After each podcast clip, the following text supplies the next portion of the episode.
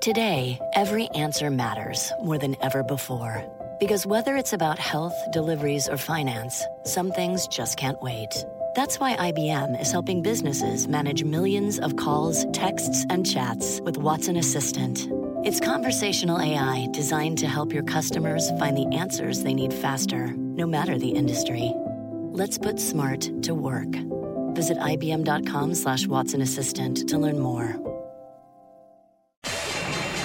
My mission is simple to make you money. I'm here to level the playing field for all investors. There's always a bull market somewhere, and I promise to help you find it. Mad Money starts now. Hey, I'm Cramer. Welcome to Mad Money. Welcome to Cramerica. Other people want to make friends. I'm just trying to make you some money. My job is not just to entertain, but to educate, and teach you. So call me at 1 800 743 CBC or tweet me at Jim Cramer. After a big run, after big run, you always hear that there are just too many bulls, too much excitement, too much optimism. That we've been lulled into a false sense of security. You'll hear it even after a sedate day like today, where the Dow, which was down most of the day, gained 69 points. S&P climbed 0.29% to an all-time high, I should add. Getting bored by those? And the Nasdaq advanced 0.22%. But here's my question: What exactly are we too bullish about? I, I, I mean, are there individual stocks, uh, sectors that have gone crazy? Uh, you know what? I always like to break things down. Let's take them one by one, as opposed to just making a sweeping and wrong judgment.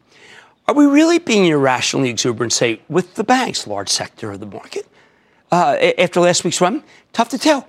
When you see major dividend and buyback boosts after, of course, a federal government review, investors, have, I think, have good reason to get more positive. I mean, how can you feel the same way about the stock of Goldman Sachs when the company just increased its payout by nearly 50% and rolled out a $7 billion buyback? Hey, that's more than 9% of the shares outstanding.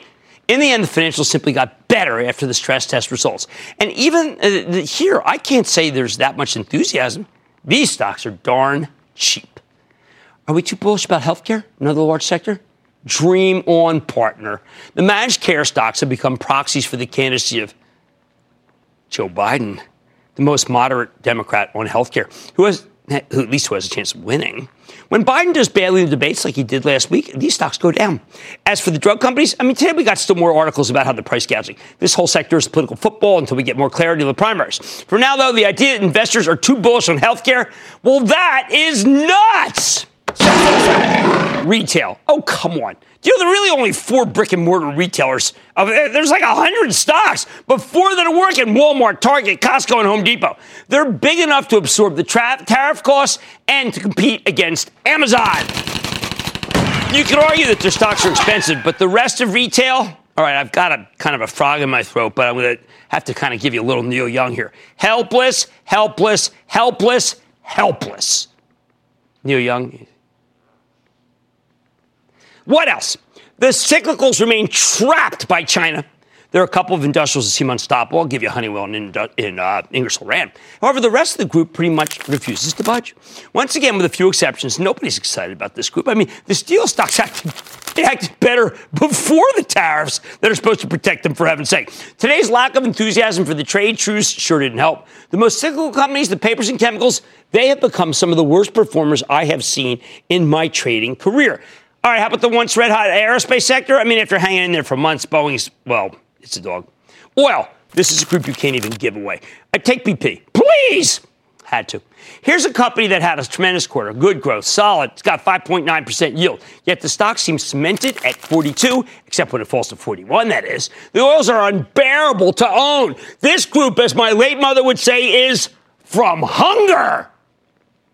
Airlines, hit or miss. Sure, the rails are acting better, but that's because they're all becoming better operators, not because the businesses have suddenly decided to be you know, revalued as, as uh, commerce plays. How about FedEx and UPS? Only these former market leaders have turned into losers. Tariffs. Let's see. Are we too bullish about the auto industry? Come on. I mean, you've seen those valuations? These stocks are trading at ridiculously low price points, uh, which means that people have zero faith in the future.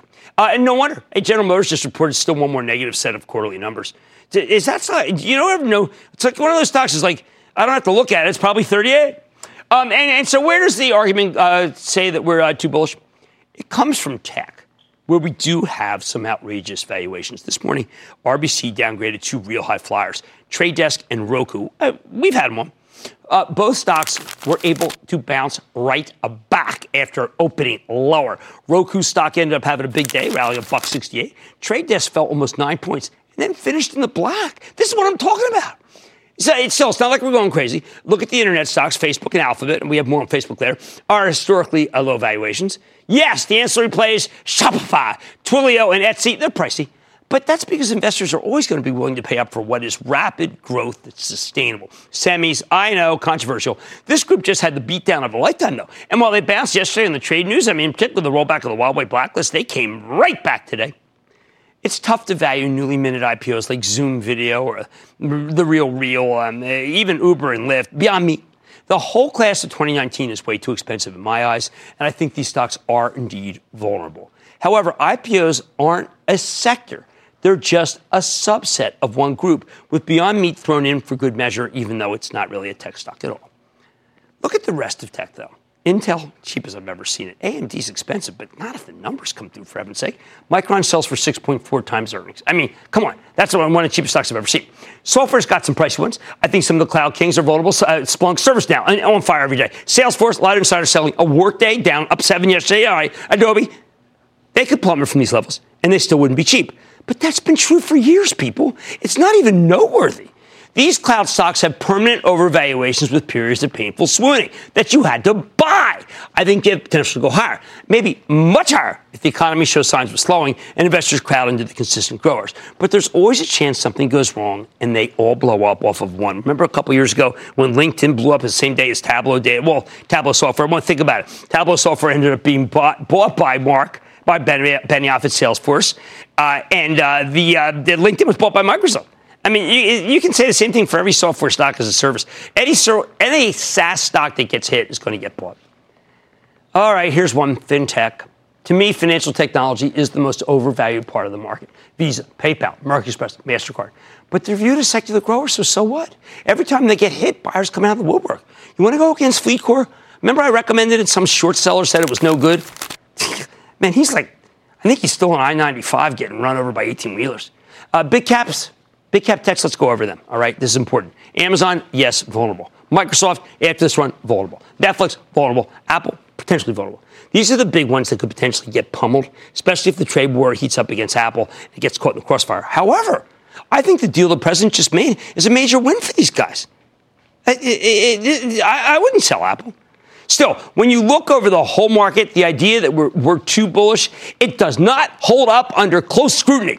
While there are some overvalued stocks, overall people, I think, are pretty skeptical, regardless of what polls say. Bottom line, feel free to pull in your horns because you think there's too much enthusiasm.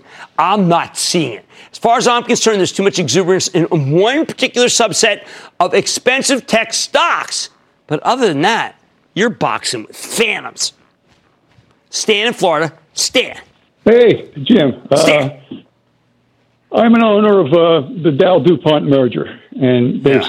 spun off all three divisions. Dow's doing okay. Corteva looks like it's going to have a rough year because of the Midwest flooding and so forth. Right. And DuPont today got hit with a big lawsuit from Chemours saying that they totally, uh, almost fraudulently, uh, mislabeled their amount of reliabilities going forward. Is yeah. I thought that DuPont was scrubbed clean, um, and that that will not be a big clawback. I, I, the best one of those three is DuPont. You know your stuff, man. Corteva, the ag business is tough right now. You buy Agco if you want to do it. The one that did surprise me is Dow, holding up at six, but it's just, it's got a bottom. Jim Fitterling, always welcome on the show. Now I need to speak to Eileen in my home state of New Jersey. Eileen! Hi, Jim. Good evening. My question tonight has to do with automatic data processing. Yes. The ticker is ADP. Right. I've always been a big fan of ADP. However, I read an article last night after close of business, and apparently some institution is offering a block of 8 million shares. The stock is down 4%. Do you think something, um, someone is We couldn't find out what the heck was going on there. On? Now, I, I, you know, first, Eileen, I'm so glad you brought this up because I don't know who sold the stocks, not the company. Carlos Rodriguez is amazing. The company's incredible. That's why I said when it was down to 159, I just said pull the trigger and buy. Buy, buy, buy, buy. And I got to tell you, even at 161, it's still a buy, regardless of who's the seller. All right, sure, some stocks are way too expensive right now. I get that. I gave them to you. But the majority of sectors are pretty much hated and cheap, and come on. Hey, man, money tonight. What's driving some of the moves in the S&P? I'm going to go off the charts to find out. Then the trade war with China may have cooled this weekend, but tonight I'm revealing which stocks are the biggest winners from the Huawei détente and of course the biggest losers, the dangerous ones. Hey, and forget reefer madness.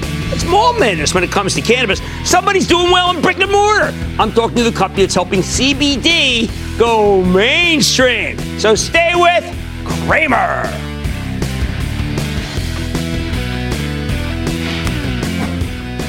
Don't miss a second of Mad Money. Follow at Jim Cramer on Twitter. Have a question? Tweet Cramer. Hashtag mad tweets. Send Jim an email to madmoney at cnbc.com or give us a call at 1 800 743 CNBC. Miss something? Head to madmoney.cnbc.com. I want people to feel like they just learned something. We have journalists in the far corners of the universe. I can't wait to get all of those resources under one hour long newscast where we can deliver the facts of the day clearly and concisely, in context and with perspective, and tell people what's happening, what it all means. Get the truth, not the spin. The News with Shepard Smith. Subscribe to the podcast today.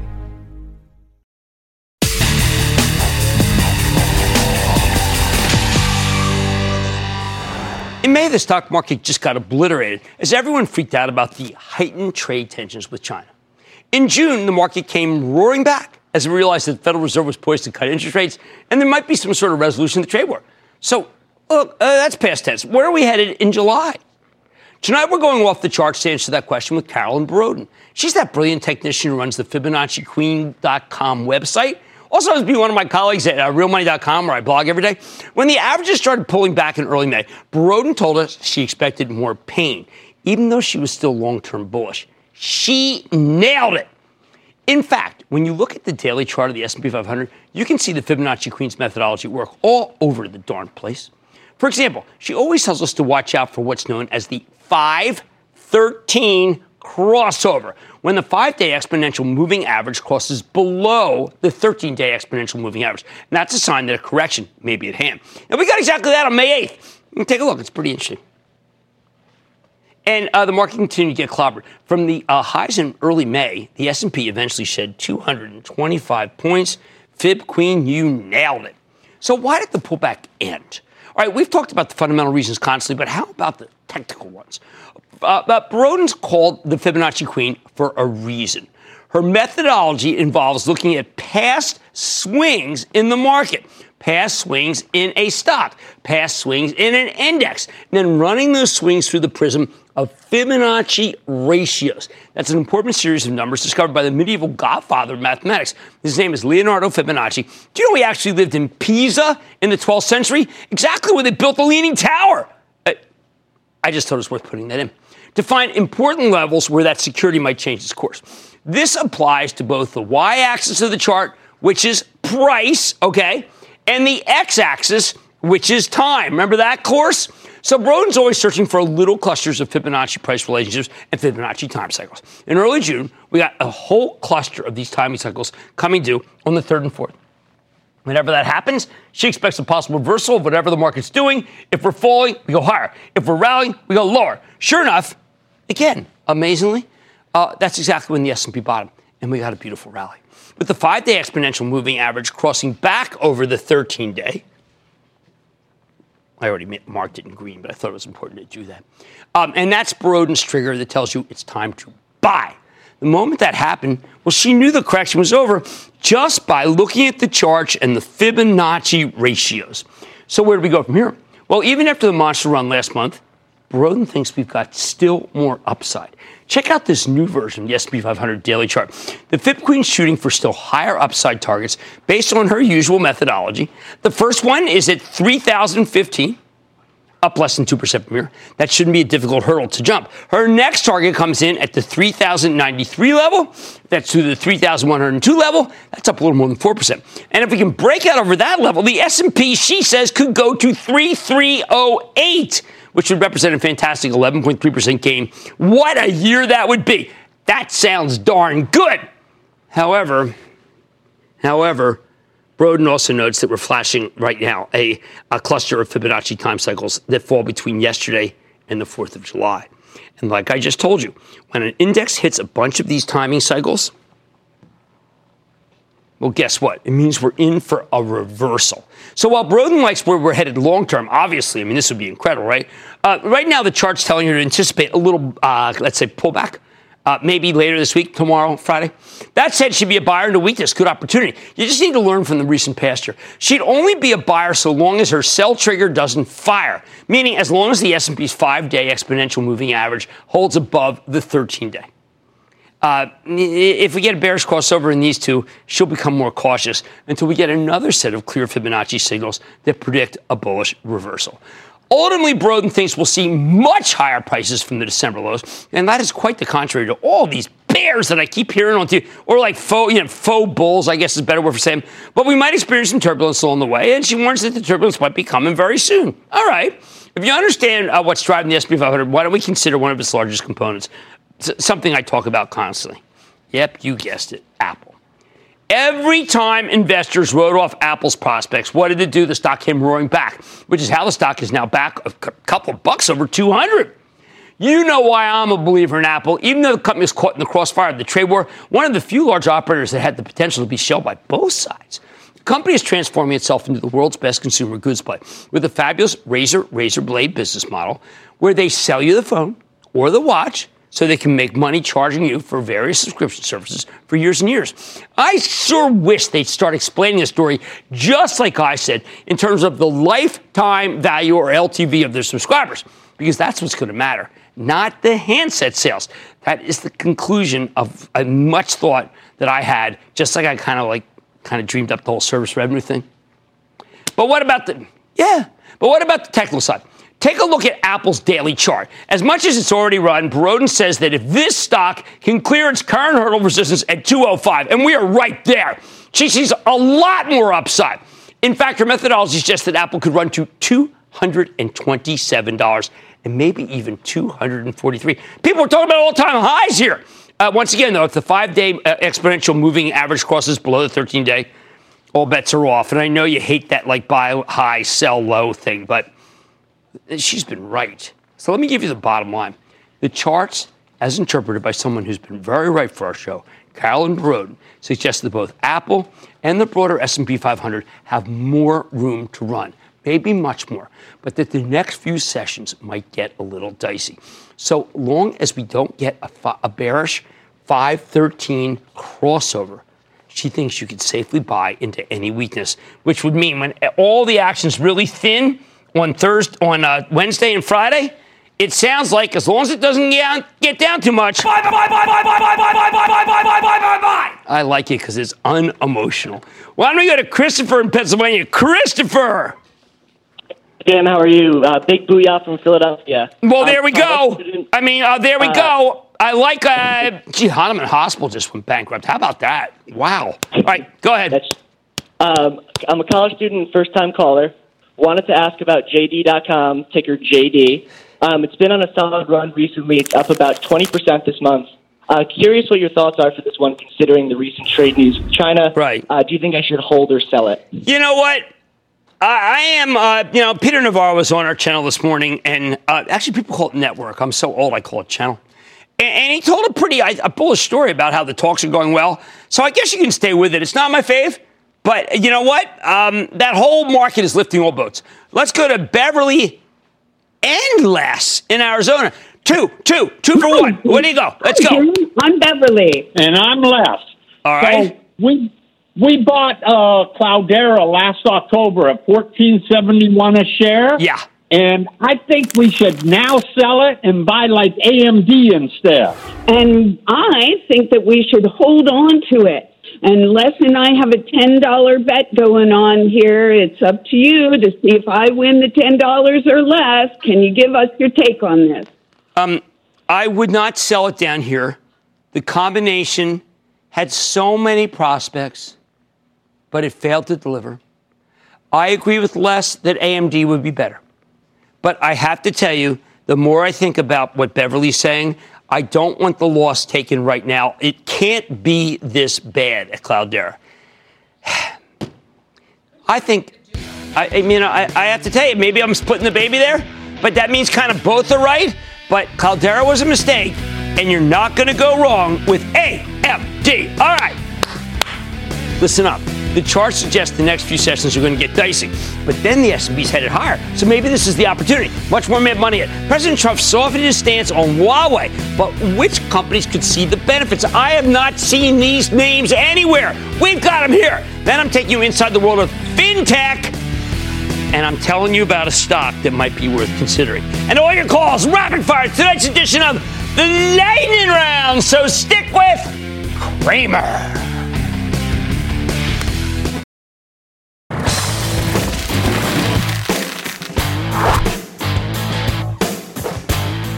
Last couple months, the cannabis stocks, well, they've gotten completely hammered. You know, I think the group got too hot and needed to cool down. But this is still a tremendous long term opportunity because of so much displacement that this is going to do. And that's why I want to keep getting these companies in your face. Be familiar with the newly minted cannabis companies. Take Green Growth Brands. That's an American company that's listed on the Canadian Stock Exchange. Green Growth actually operates in the U.S. They describe themselves as a lifestyle oriented consumer products company that sells cannabis related products like CBD, which was legalized late last year. These guys have been opening CBD stores all over the country. So, is this the kind of cannabis exposure that's worth having? Let's take a closer look with Peter Horvath. He's the CEO of Green Growth Brands to get a better sense of how his company is doing and where it is headed. Mr. Horvath, welcome back to Mad Money. Thanks for having me back, Jim. It's great to be here. All right, so Peter, since we talked to you last, it, there's been uh, look, they legalized it on a federal level, but it's just CBD. But you put up a lot of stores. What's your experience? Because you promised us good looking stores, and I can see from the pictures they sure are beautiful. Well, Jim, you know, I met with you, uh, spoke with you eight months ago. I think it was the day that cannabis was becoming uh, legal recreationally exactly. in Canada. Exactly. And, uh, and back then, we had one dispensary. Uh, we had just closed on a deal. Today, we have licenses that allow us to open up 47 dispensaries in three states Florida, Nevada, uh, and Massachusetts. And you're right, the CBD thing seems to be going legit way faster than the cannabis thing. And I know, I know there's a lot of interest in cannabis, and, and we're very interested, but we're also interested in being a kind of a dual threat. Uh, uh, CBD, we've opened uh, in just the four, last four months, we've opened 60 shops. In the next four months, we're going to top out at 230 shops, and then we'll see where we go th- from there. But the way that happened, just to prove how legitimate it's becoming, it came through partnerships with Simon Property Group and Brookfield Management. So, big time retail, uh, mall developers, guys with the best malls in the world, and they gave us access to the best locations and the best malls right away, which is why we're rolling so fast. Well, I'm so glad you called them shops. You know, the dispensary is just that's pre the revolution, frankly. Dispensary makes it sound like it's where sick people go in order to be able to get some sort of, uh, you know, you know, some sort of morphine near the end of their lives. And I am so glad because you're bringing this mainstream. I want you to tell us what some of the testimonials are when people who have gone to your stores because these stores are now they're all over the place and you must be able to actually start build up a model of same store numbers yeah, and that's thank you for mentioning same store sales because both you and I think it's kind of going to be kind of important at some point. And uh, you know, we operate two dispensaries in Nevada. I'm going to use them as the case study. Okay. They they do over 18 million dollars each. They they do fifteen thousand dollars per foot in sales, which any retailer would drool oh, over. Oh my God! Uh, and, and they have no tourists. They are in the suburbs. So it's not, you know, we don't have the taxi cabs bringing people. It's just, tour, it's just, it's basically locals. Uh, 85% of the people who shop there live within six miles. So these people, localization, which we knew at Victoria's Secret and American Eagle was essential to having a future with brands, best, you know, I'd say Lululemon does it awesome. They have a community. Each store, even though it might be in a mall, it's, it's specific and relevant and real to the local customers. Our two dispensaries in Nevada are exactly that way. There's, we get one and a half visits per week. It's like, it's like buying eggs and milk. So, so Right. with all that, we've, you know, we've got this merchant team that comes from Victoria's Secret, Abercrombie, other places, bringing merchandising, not just store operations, to cannabis. What happens when you do that? Well, I'll tell you, two weeks ago, we just changed the floor set uh, to make it easier to navigate. We've been working on narrowing the assortment, doing all the things that you and I love about great retailers today. And we got about a 12% increase in sales. And we're talking about stores that do $15,000 a foot. So when you get 12% on 15,000, I think that the numbers are too big for me to figure out. But, but Peter, we, we should point out that the Nevada stores are THC. Uh, they have Yes. THC, and THC is something that a lot of people really want. CBD, nice THC, recreationally, uh, a lot of people love. So, I mean, can that be if the is is that a good example of what could happen if THC is legalized? I, well, I think so. Uh, you know, let, let me tell you a little bit about the CBD shops. Basically, we've decided only to sell topical product, which means it doesn't get into your blood, which means the FDA isn't so interested in it. Right. I don't know if you're aware, but you know, uh, people are selling inhalable or ingestible CBD, and right now that's that's federally illegal per the FDA. Yeah, Scott Gottlieb was on Um, our network saying, you know, we gotta, we have no dosing rules. Stop taking that stuff. Said nothing bad about topical. Yeah, that's what. So that's why we focus on topical. And think about it. Our backgrounds, the team's backgrounds, are Bath and Body Works, Procter and Gamble, Beiersdorf. We understand how to manufacture across the world at the highest cosmetic standards, at the Whole Food standard, at GMP. Let's do that with CBD, which we felt nobody else was doing, and we actually have the most comprehensive assortment of topical product. And this is what's amazing, Jim. Eight months ago, it didn't exist. And so we're excited. This is a speed race, and it's amazing. But why, it's just why, uh, obviously. you know, uh, you know uh, Irwin Simon, uh, longtime guest on the show from uh, a previous company, okay, Mm-hmm. owns this Aphria. You did make a hostile after his stock got knocked down. Why didn't you try to f- combine friendly? You know, Irwin. I mean, you- mentioned Whole Foods. You know that, that Walter Robb's on his board. I mean, couldn't something have been worked out there? Well, I think that well, that was exactly the way we approached it. It was opportunistic. I wouldn't say it's in our, our we have any plans to go go hostile on anybody in the future or to go after an LP. But that was the, at that point in time, it was opportunistic. We knew that team well. Irwin hadn't yet joined. He joined after Right. we announced the bid. Irwin and I spoke two weeks ago. Uh, look, the cannabis industry, I'd say there are no enemies. Everybody knows that they need each other, and they also know that someday they might be bought by one of these other guys that, that you that you meet at these conferences and you know out there on the road. So I think friendly is the only way to go in this industry. The, the way it worked for us was a, was a function of the uh, how our boards were operating. Uh, and the specific circumstances of you know they had a short that was uh, killing their stock right, at the time. Right, It was a, a short, but they. One of the things that you guys are doing, you're approaching for young people. You got the Abercrombie, and the other thing I got to tell you that I really like about what you're doing is that you hired uh, a, a chief merchant with the kind of Victoria's Secret. You are hitting the right. The right group. You're not just after, uh, you know, in Oregon, it's mostly older people uh, or stoners, frankly. You are dealing with regular people. Yeah, we, we understand consumers. I mean, that's how we built our careers. When you get as old as me, you've been around a little bit, and we've learned from some of the best merchants. Look, if you think about the best, best merchants you've probably had on your show, you know, there's Les Wexner, there's Mickey Drexler. You know, th- that's we all learn from people like that. And I'm kind of excited to be in an industry where people are just cherry picking a few positions, but they don't have organizations top to bottom that understand what merchants do on a Monday. All you right, well, that's the day. Yeah. We, but unfortunately, we got to wrap up. I mean, I can talk to you all day. I mean, you're fast. You, You're one of our guys, all right? So I do hope you'll come right, to the cool. set or we go to one of your stores because I think you're approaching it right. The other guys are all approaching it so that it's frankly a, a little uh, unbecoming to go to the stores. That is Peter Horvath. Yep. He's the CEO of Green Growth Brands. You see why I had him on. He is moving merchandise in actual numbers, plus 12% pickup. Isn't that something? Stay with Cramer.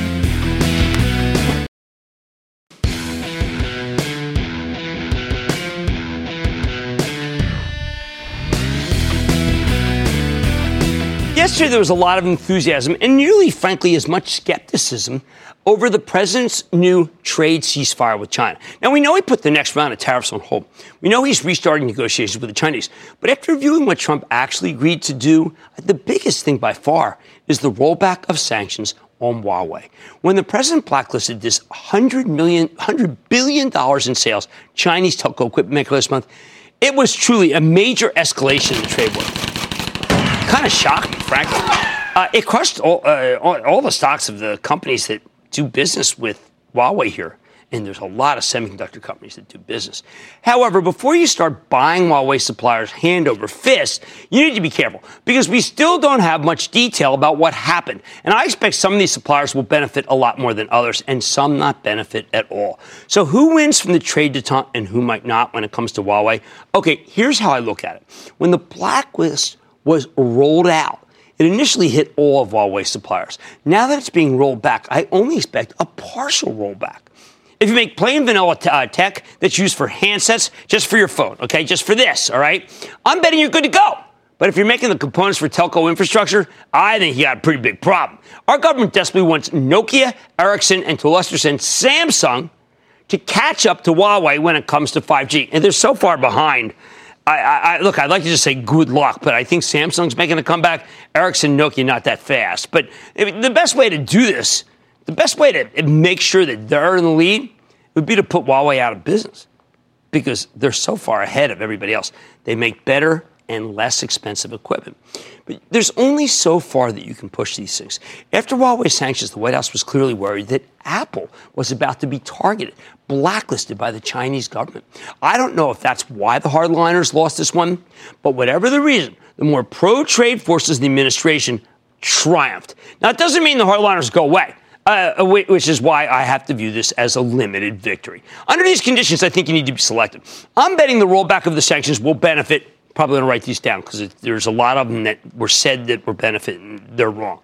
The winners Skyworks, Micron, Texas Instruments, and Qorvo. Now, I am not sure about Broadcom or Xilinx, and I'm skeptical, particularly about the last one, which was down a lot today. The issue here is simple. The more proprietary your chips are, the less likely you'll be allowed to sell them to Huawei. Think of it as commodity versus proprietary. If your company makes components for cell phones, you're probably good.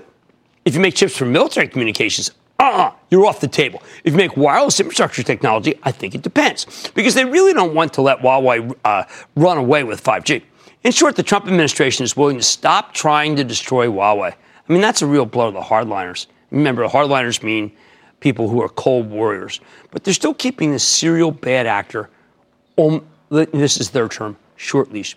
Speaking of hardliners, this morning we spoke to Pete Navarro. Now, Peter is the president's top trade advisor on Squawk on the Street. It was, I wish I had been there. It was, a, it was in the 10 o'clock hour. I, I was not able to play.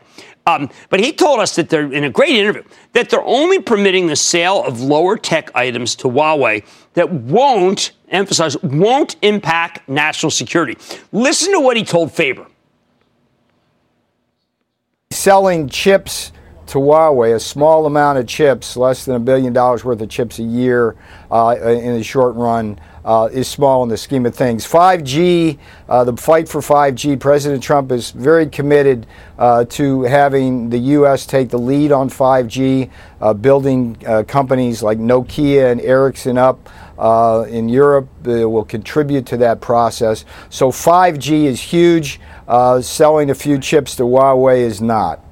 In other words, this trade truce is great news for the more commoditized semiconductor companies, but it will have less of an impact on high tech proprietary semis. So let's go over what I think are the potential winners so you have it more in, more in depth and not just like, you know, grasping.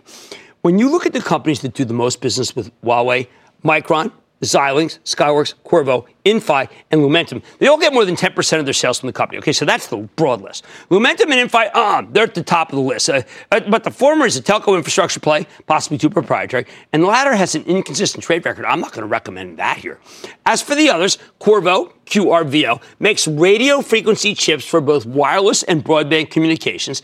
This is a company that already gets more than half of its sales from China. In early May, Qorvo reported a blowout quarter powered by its booming 5G business, but nobody seemed to care. Later that month, after the Huawei blacklist, the company had to slash its forecast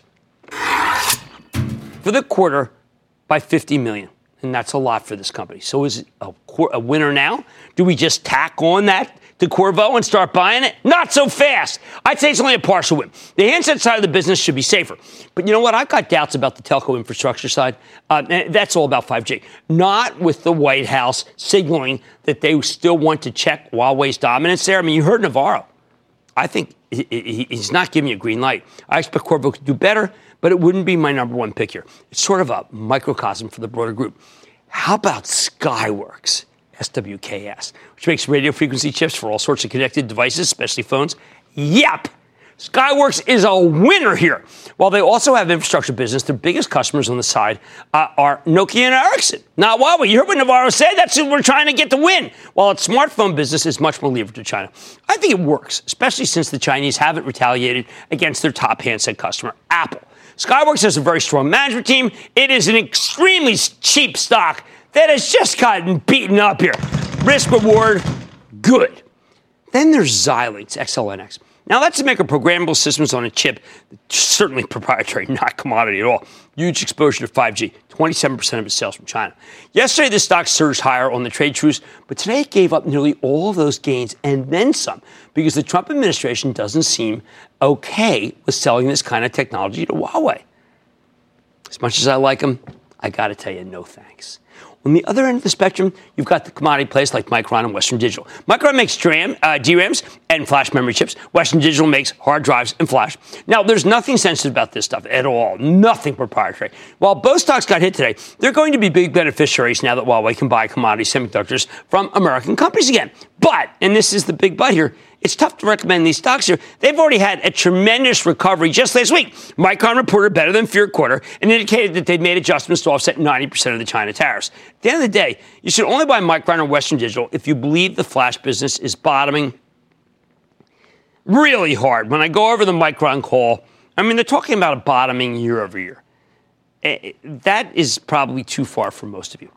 Right, so, what about the telco equipment companies? And here we're thinking about Acacia, Ciena, Infinera uh, uh, Finisar, Lumentum. After listening to Peter Navarro this morning, I, I, I got to avoid them all.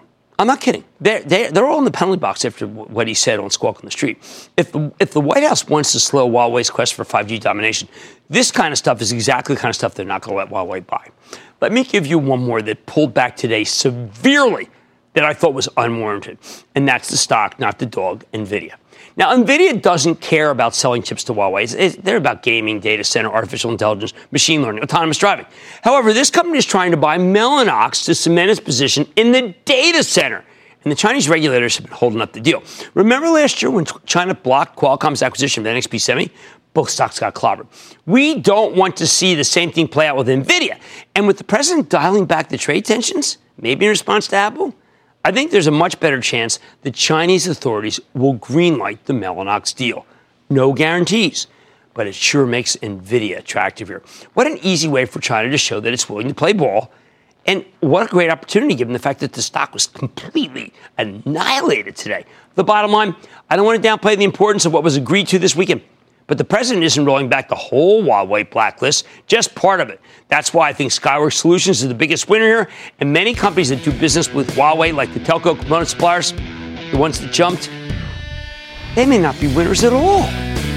Stick with Cramer.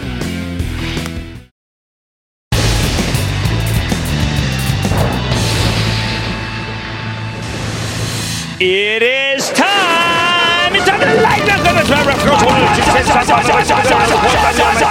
It's and then the lightning round is over. Are you ready, skate? Dad, time for the lightning round. Chris What's up with Zach in California. Zach! Jim, uh, thanks so much for taking my call. Um, I would love your opinion on Grocery Outlet. Uh, ticker is GO. Uh, I need to do more work. Why? Because I've never visited one. Red hot IPO that I haven't been able to visit makes me ill informed and I will not opine. Let's go to Doug in New York. Doug! Yo, King Cramer, Doug from Brooklyn. How well, good you? to have you. I'll see you tonight maybe at the Longshoreman. What's happening? All right, I'm throwing a big Brooklyn booyah right at you. I hope you get it. I'll take it. My, my, uh, right, my company is MasTec. Ticker M, M-E-Z. This is just a plain vanilla utility fix-up play They do a lot of stuff to just make utilities better, and it's a good one. And I like your play. Brooklyn's got horse sense. And you go to Chris in Mississippi. Chris. Yes. You're up, Chris. Uh, first time caller, long time listener. All right, that's what I want. Pardon me? That's what I want. I'm embracing you. Okay. Uh, international paper. International paper? I think it's going to miss the quarter. Boy, that group is bad. I'm going to throw in Westrock as another stock you can't own. Well, hey, let's go to Michael in New York. Mike. Mike, Mike, Mike. Booyah, Professor Cramer. Thank you for taking Superb. What's call. up? My ticker is ARWR, Arrowhead Pharmaceuticals. Let's do more work on that. You know, I haven't looked at that one in a while. It's been red hot, and there's a lot of room in biotech, a lot of rumors in biotech. So again, I mean, I know that's two I'm punting on, but isn't it better to punt than just make up stuff? Let's go to Drew in Connecticut. The answer is yes. That. Let's go to Drew in Connecticut. Drew. Booyah, Jim. Great to be on Mad Money. Grew up watching Wall Street Week with Louis, Louis Rukeyser. Now I'm getting my education from you on Mad Money. My stock is PepsiCo. Well, I've got to tell you, Ramon LaGuarta, who is always welcome to the show, has taken the baton from Indra Nooyi and advanced it even further. Faster growth rate, move it up. I like the numbers. Bingo! PepsiCo goes higher. Oh, you think I'm done? You're out of your mind. Let's go to Betsy in California. Betsy! Hey, Jim. First, I want to thank you so much for teaching me how to do my own homework That's the book. point. Yes, yes, yes. How can I help? Okay, now, here's the deal, Jim. I never heard you talk about this particular stock, and in addition to MasterCard, I wanted something with great margins, great dividend, and great return. I'm talking about Blackstone BX. Candidly, candidly, here's, here's what happened there. I recommend it, recommend it, recommend it, and then they announced that change in structure, going from LP to C, to a regular corporation. And I said that was it. I want to take the plan. The uh, let, let's take the money off. That was a mistake. It's going to continue to go higher. Thank you, Stephanie Link, for informing on that. I was too quick to take the profit. Stay in it. Hey, listen, I got it wrong. I, I, I but I had a huge call, and no one ever got her taking a profit. Let's go to Curtis in North Carolina. Curtis. Mr. Cramer, thank you for taking the call today in the land of the free and the home of the brave, and a great 4th of July to you and the Mad Money team. Wow. Yes, right back at ya. Thank you, sir. Jim, I'm calling today about a small Canadian company that's got my attention in the cannabis sector. It's called Organigram, symbol OG. I would Yeah, like you know, I know it. Uh, it's interesting. It's highly speculative. I can't necessarily say it's the one I would buy. Uh, I'm like I'm more inclined these days to buy Cronos. And that, ladies and gentlemen, the conclusion of the lightning round. The Lightning Round is sponsored by TD Ameritrade.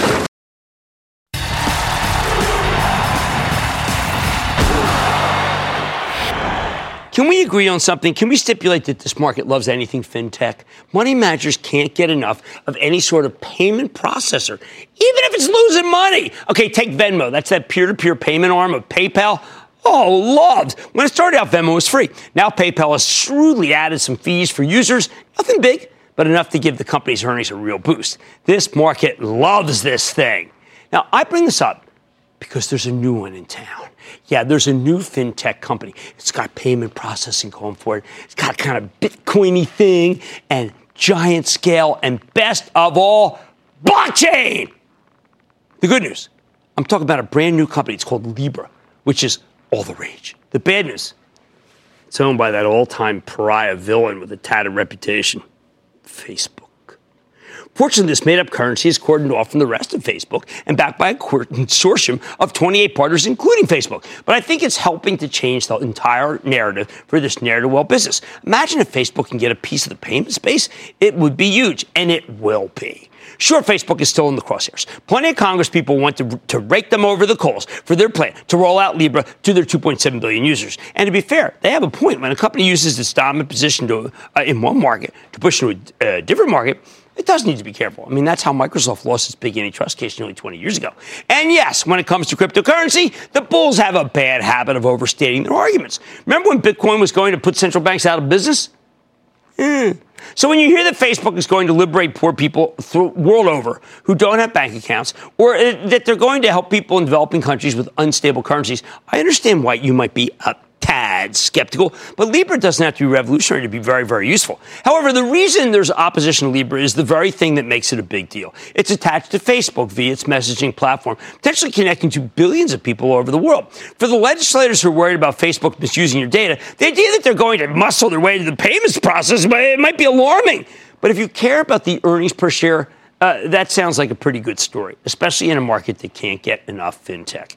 And hey, ever since Facebook rolled out the concept of Libra in a really boring white paper, it's become the big cap stock to beat this market. On good days, it soars. On bad days, it's unchanged. Welcome to the new world of fintech. It's Facebook. You don't have to like it, but you shouldn't hate Facebook and let that hatred get in the way of owning one real hot stock that's in the payments business. Stick with Cramer.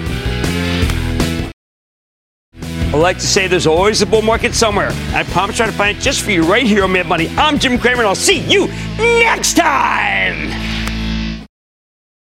CNBC's Workforce Executive Council is a premier group of C suite human resources executives from leading companies across the country.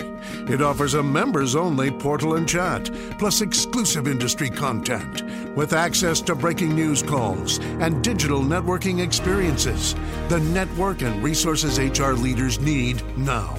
Apply to the Workforce Executive Council at cnbccouncils.com slash WEC.